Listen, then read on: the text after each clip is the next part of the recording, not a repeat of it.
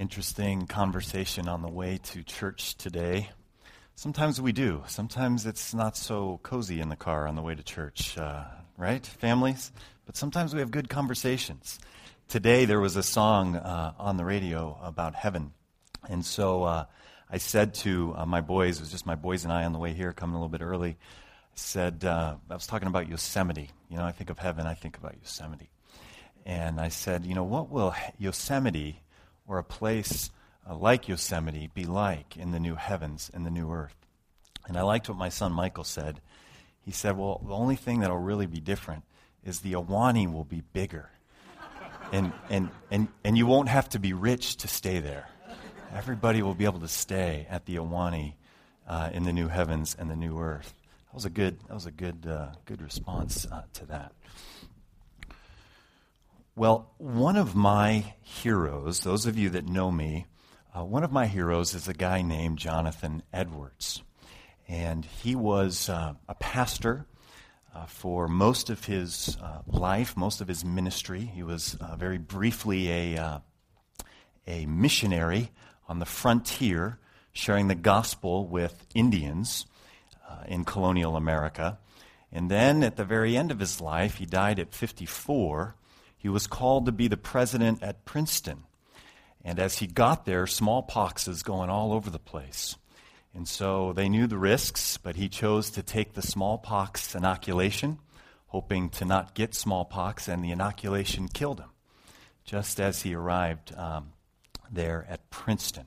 But one of the things that I love, and one of the reasons that Jonathan Edwards is one of my heroes, is because uh, his life displays Christ, displays the gospel in certain periods of his life, certain things that he does, just, just uh, show forth the gospel. And I want to tell you about one of those, give you a glimpse of one of those situations in his life.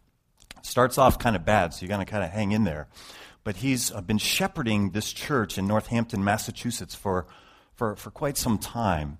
But the whole time he's doing it, he's doing it in the shadow of his grandfather the Reverend Solomon Stoddard, this guy who's just loved and just an awesome guy.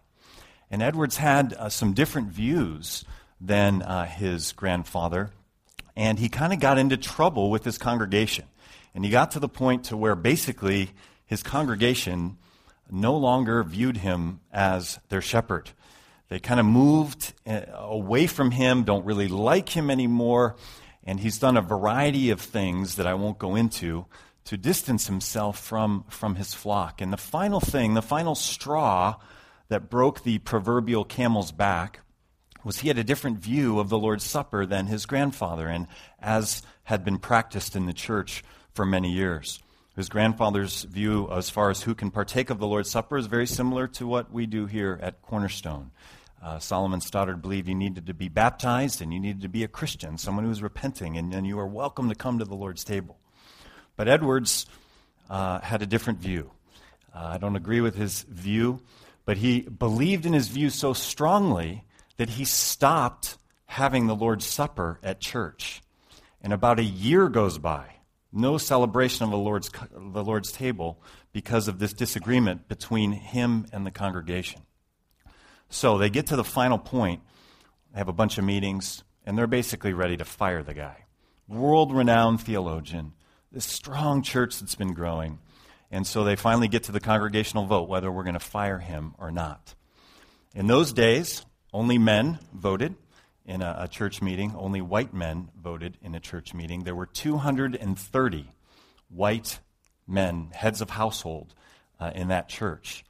And guess how many people voted for him to stay? 23. So he got about 10% to stay.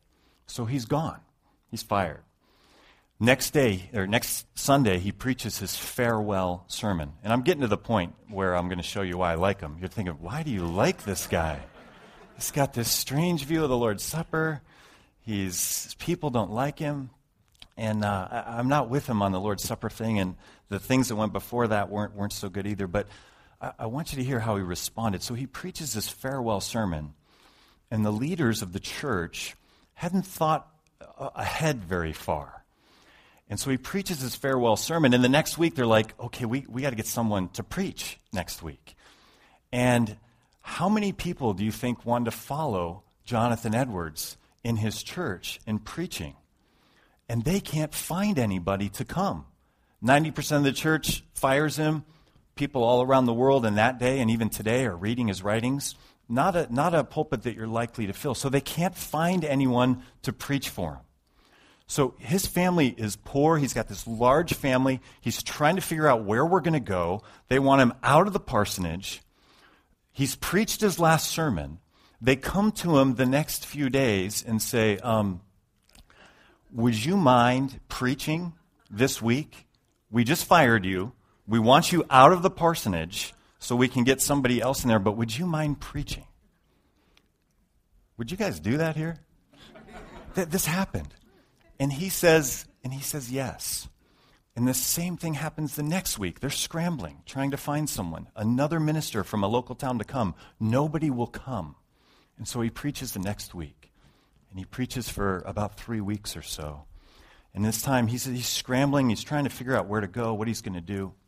And he writes a letter to his uh, publisher in Boston because this kind of thing was covered in the press in those days and he didn't think it was being covered very well. And I'm not going to tell you about the letter. Uh, the, the bulk of the letter was about how things needed to change in the press. But we get a picture of his heart, okay, in this letter that he writes to his publisher in Boston. He says, Reverend and honored sir, the committee for supplying the pulpit have got me to preach three Sabbaths since I preached my farewell sermon but it is with great reluctance. They from week to week do their utmost to get to the pulpit, to get the pulpit otherwise supplied. They have taken much pains to get the neighboring ministers to take their turns to preach here, but meet with difficulty. They don't know who to get. I desire you will still remember in your prayers your most obliged friend and servant, Jonathan Edwards. So, the part, the reason I'm telling uh, you all this story is Jonathan Edwards was a man who displayed the gospel and displayed Christ in loving his, his adversaries, his enemies. They wanted him gone. But Edwards realized that he was not really working for his congregation, but he was working for the Lord Jesus Christ. And so instead of staying, instead of uh, saying what most of us would have liked to said something to a congregation that fires you, wants you out of there quickly, and then says, by the way, we can't find anyone else. Would you come back? We want to we want to throw that congregation under the bus uh, in the flesh. But Edwards doesn't do that. Uh, not only does he not do that, he wants to give them a good seat on the bus. He, he's willing to stand and serve them and love them. And that's really the theme of today's sermon uh, loving our enemies comes out of the passage we're going to look at in a moment that Bud uh, has read. And it's a theme that I've preached on, I think, the last time that I preached here, but it's in this text again in Exodus. And so the Lord, I think, has this message for us again, similar message to what I preached last time. His will for us is to love our enemies and our adversaries. I think he has more to say to us about that. Let's pray uh, once again and then we'll get into this passage uh, from Exodus. Let's pray together. Father in heaven, uh, we thank you. I thank you, as Bud did, for the Word of God, for uh, your revealed will for our lives. Lord, some of the things in your Word are, are really clear and easy to understand, easy to say, that we're to love our enemies, our adversaries. It's very difficult to do. And so I ask, as we look at your word today, that the power of the Holy Spirit would change us, would awaken us, and would give us the strength uh, to do uh, something similar uh, in, in, the, in the regard of loving those who are against us so that you might be glorified. We ask this in Jesus' name. Amen. Well, Exodus 23, if you're not there, go ahead and turn there. And I'm going to look uh, at just two verses. We're going to look at just two verses in this section of Scripture that Bud read. Um, this section dealing with enemies, verses 4 and 5. Exodus 23, 4 and 5. Now, in this section, we have a variety of, of things being said about justice, about mercy, about uh, how things are to go in the courts. But in the middle of that, we have verses 4 and 5. Let me read them again. If you come across your enemy's ox or donkey wandering off, be sure to take it back to him. If you see the donkey of someone who hates you fallen down under its load, do not leave it there. Be sure you help him with it. So pretty simple couple verses here, not a whole lot to say, but let me let me say a few things, comments on verses 4 and 5. In, verse 4, the situation is that there's no one else involved. There's there's this person, the case scenario is you're there, you're, you're, a believing Israelite, ancient believing Israelite. You're there and you see this neighbor, adversarial uh, person, their donkey or their ox wandering off. Uh, someone you don't like, someone that maybe has been gossiping about you or whatever, and you see their uh, donkey wandering off. And uh, our natural response is, is, is, is was, yes, go maybe he'll maybe he'll travel to that family over there that really needs a donkey. They'll be able to claim him. Uh, go, go quickly. Um, I didn't cause the donkey to go away. I, I don't really have any obligation to, to, to do anything with this donkey. And so just let this thing go. In fact, this is probably the providential hand of God that this donkey is wandering away, and we should just let the donkey go. That's our natural response. And so the Word of God is, is screaming here to go and get the donkey. Um, there, there's no deliberation called for, there's no prayer. Uh, th- this is to be applied lots of different animals. It's mentioned ox or donkey, it doesn't matter. The issue here is that you, as a person of God, uh, are, are called to, we're called to love our enemies to, to, to just go and to, to act, to tangibly show our love for our enemy by going getting this donkey and bringing it back. We have basically a similar situation in verse 5. Uh, here, the, the, the, the person who you have this adversarial relationship with, this enemy, uh, is with his donkey. Uh, it's someone that hates you. And this donkey has fallen down under its load. So, this person who hates you his, his load is too heavy on his donkey, and you are to go and help him. And you are to bring that back. And uh, this, is, this is what we are called to do. This is what an ancient Israelite was called to do, and we can contextualize this for today for us that we are called to do similar things. And we can legitimately contextualize this because the New Testament not only repeats this kind of truth, but goes beyond that. And we're going to look at it in a minute. I think one of the takeaways we want to take away from Exodus 23, from these couple of verses, is that, is that God is looking for us to tangibly act quickly when we see something like this playing out.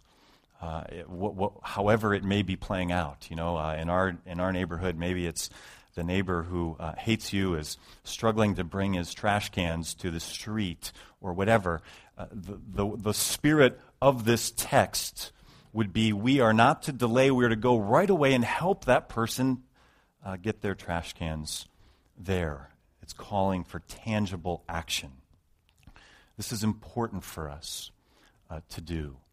And one of the people that has helped me a lot uh, in life and his writing and helps in this particular area is C.S. Lewis. He talks about this, about how we are called to love those that we don't really like and those who are our enemies.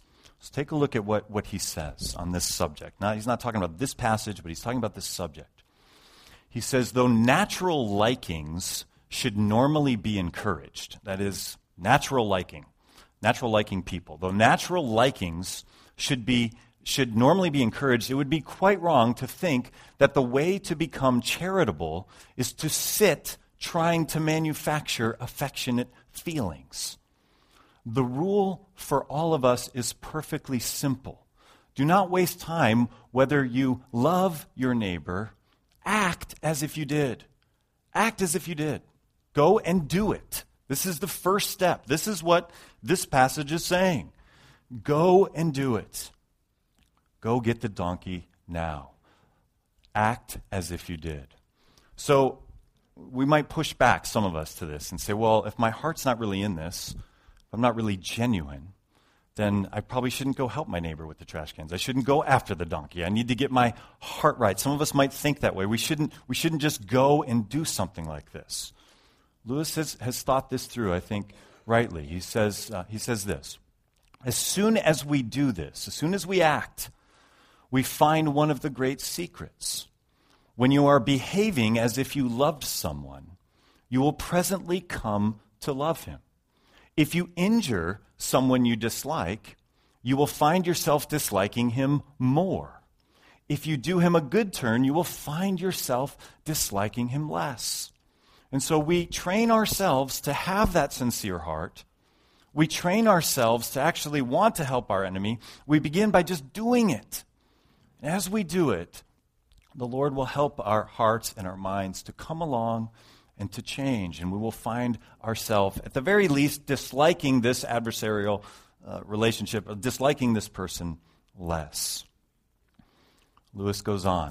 He says, Whenever we do good to another self, another person, just because it is a self made like us by God and desiring its own happiness, as we desire ours, we shall have learned to love it a little more, or at least to dislike it less.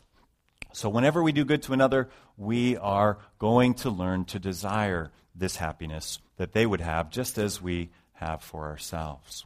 We'll learn to love this a little more. Finally, he says, the worldly man treats certain people kindly because he likes them. The Christian, trying to treat everyone kindly, finds himself liking more and more people as he goes on, including people he could not even have imagined himself liking in the beginning. So, did you track with that? Track with that? You with me? With C.S. Lewis here, a little bit hard to maybe follow some of uh, his writing. But what he's, you know, as we're young in the Lord, uh, we, we just want to uh, love the people that, that, that we like. But as we mature in Christ, as we understand that while we were still sinners, Christ died for us. And this is at the very heart of the gospel. And we are called to display that gospel and do crazy things like people who want to fire us and get us out of town to love them and to, to preach to them and to serve them. Uh, we, we, learn that God wants us to do crazy things like that uh, naturally. And, and as we do that, as we grow uh, in, in, sanctification, we're going to realize uh, that uh, that, that, that it is enjoyable to like these people, even though they might think of us as our enemies. That it's freeing to, to love them, to serve them. And we can even grow uh, to like them in some ways. So, this passage is calling us uh, to show tangible action. Lewis is helping us think through about why we would do that just in a moment, just to respond. So, you know, I want to ask you uh, this morning uh, whose, donkey you need to go after. Uh, we've all got um, friends, family members, um, co workers, uh, people at school. We've got these various relationship networks. And all of us, uh, as we look back over our lives, whether we're young or old, we have very pe- various people who end up on the other side of the fence, as it were. They end up being our enemies, they end up being adversaries of us for some reason, whether it's because of our own doing or, or, or not. And the Lord is calling us to go after their donkey, as it were, to show love to them. And I just want you to be thinking and praying even now about who that might be uh, in, your, in your own life, in your family, in your network of relationships. Well, I want to transition now to uh, the New Testament. So let's flip over to Matthew chapter 5. And I went here last time I preached to, to the Sermon on the Mount. But let's, uh, let's flip over to Matthew chapter 5 at the very end of the chapter, beginning at verse 43. Matthew 5 and verse 43. Jesus says this in verse 43 You have heard that it was said, Love your neighbor and hate your enemy. Let me pause right there for a moment. So Jesus is saying here, you're, you're familiar with this, love your neighbor, but you uh, have also heard that it was said to hate your enemy. This, of course, is not from Scripture, but this is from first century culture. This idea was there in his listeners to love your neighbor and to hate your enemy. So Jesus corrects this, this idea of hating your enemy in verse 44. But I tell you, love your enemies and pray for those who persecute you. So, out of verse 44, we see uh, really two things. One of them we've already seen in Exodus that God is looking for us to love our enemies in a tangible way, in a, in a concrete way, with action. To go after the donkey, the Lord is, is mentioning this here. This is a way we are to love our enemies, but He also mentions that we are to pray for them. Uh, but I tell you, love your enemies and pray for those who persecute you. Pray for those who persecute you. And then look at verse 45. That you may be sons of your Father in heaven. Verse 45 is kind of, uh, kind of a doozy here. So he's saying, Jesus is saying, love your enemies, pray for them, pray for those who would persecute you, so that, verse 45, I'm reading from the NIV, that you may be sons of your Father in heaven. Does that make us tremble a little bit here? Are you with me? You guys are. Am I, am I losing you? Am I losing you? You're with me. Um, this sounds like this is essential to being in God's family, that we love our enemies and pray for them. Do you see that in this text here? Um, if you want to be sons of your Father in heaven, you need to pray for those who persecute you, and you need to love your enemies. You need to go after the donkey, in the, in the words of Exodus 23. And so there's a lot of passages like this in Scripture that make it sound like if you don't do this, you're, you're, you're out. And yet there's other passages of Scripture that make it really clear that we're saved by faith. Ephesians 2, for it is by grace you've been saved, through faith. It's not of works so that no one can boast. It is a gift from God. So, how do we put things, things together? I don't want to minimize at all what verse 45 is saying. What verse 45 is saying is that if you have genuinely been justified by faith, you have been born again, as, as Adam talked about earlier, you have been, you have repented of your sins and you have trusted in the finished work of Christ. You are a professing believer. If you have done that, you are going to show yourself to have been adopted into a different kind of family, the kind of family that as we grow and mature, that we don't have enemies, that we don't have adversaries. We do in the sense from their perspective toward us, but in our hearts toward them, we don't. We pray for them. We go after their donkey. We help them with their trash down there. We, whatever it is, we make the phone call. This is what people in the family of God do. We don't do it perfectly, we don't do it always, but we do it. We love them tangibly. The people who have made us angry, who have insulted us, who have insulted our children. We show love to them tangibly and we pray for them.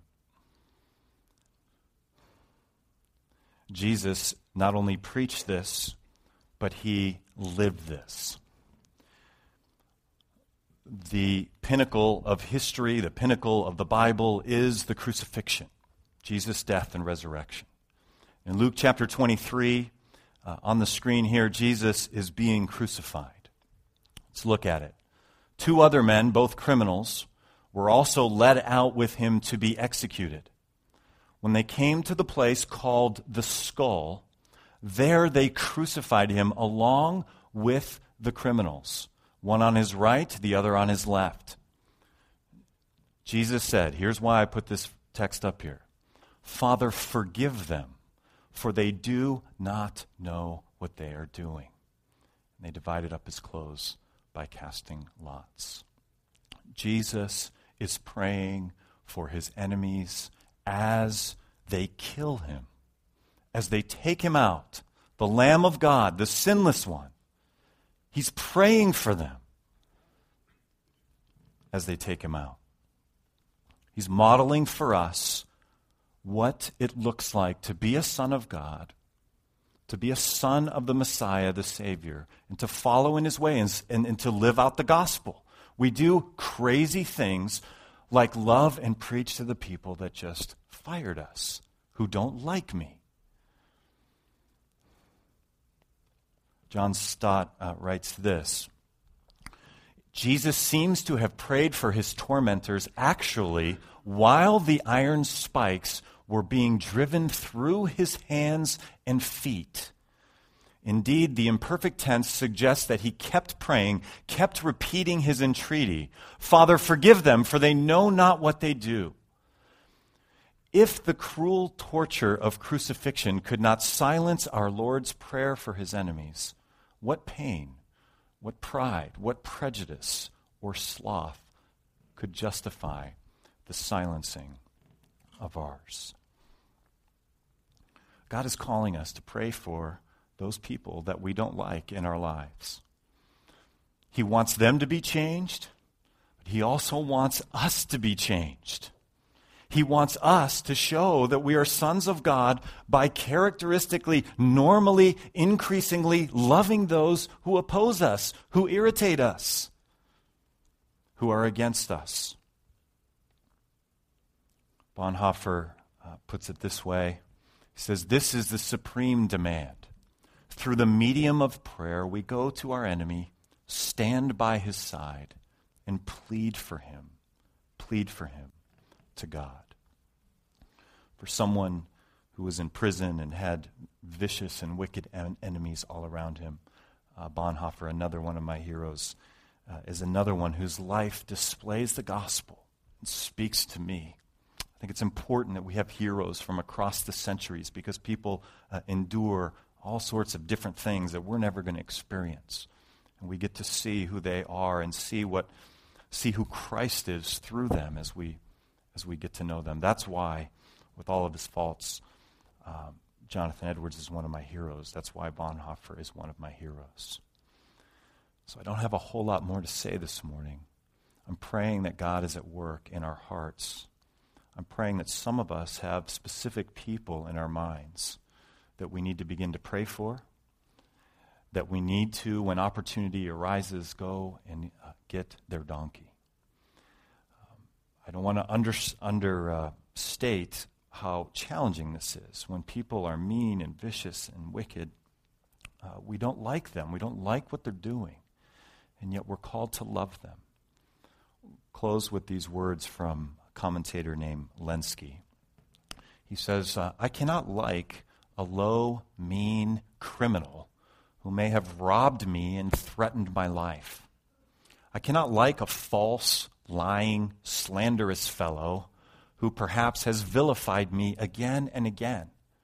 But I can, by the grace of Jesus Christ, love them all, see what is wrong with them, desire and work to do them only good, most of all, to free them from their vicious ways. Let's pray together. Father in heaven, God, we need your help to love our enemies. We need your help to have hearts that are willing to pray for them, people who've been against us, people who are not for us. Lord, we pray that you would help us to pray rightly that our lives and hearts would display the gospel of Jesus. We're thankful that Christ loved us while we're sinners, while we're enemies, while we were far off. He loved us. Help us to display that in our hearts and in our actions. We pray in Jesus' name.